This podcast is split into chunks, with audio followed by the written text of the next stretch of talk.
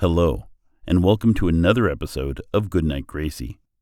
My name is Graham Yates, and today I'll be reading We Don't Eat Our Classmates by Ryan T. Higgins.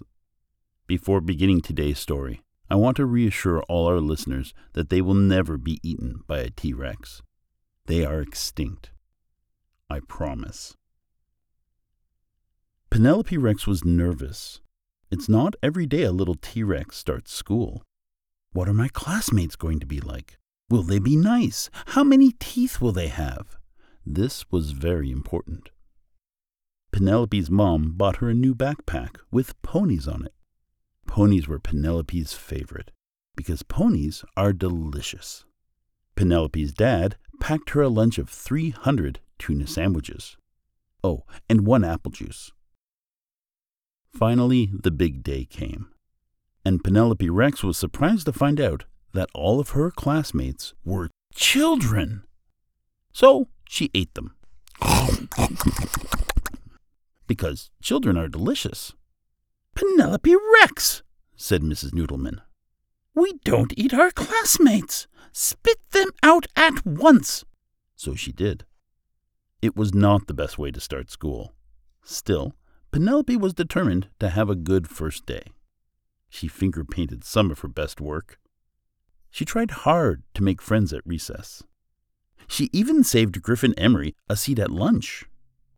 Penelope started to notice that everyone was making friends but her. It was lonely. When she got home, her dad asked her about her first day of school. I didn't make any friends, Penelope cried. None of the children wanted to play with me. Penelope Rex, her father asked, Did you eat your classmates?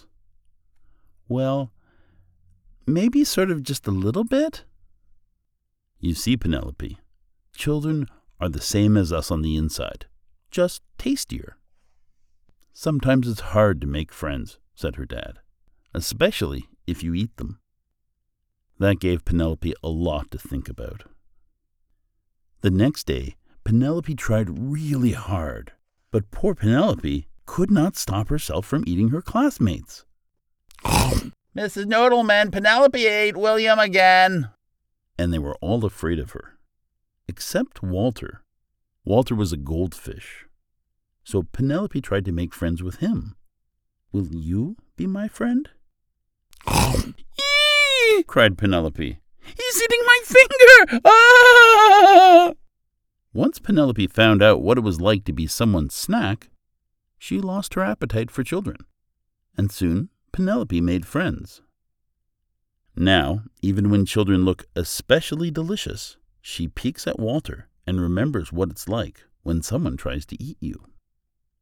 And Walter, the goldfish, stares right back at her and licks his lips. Because dinosaurs are delicious. The end.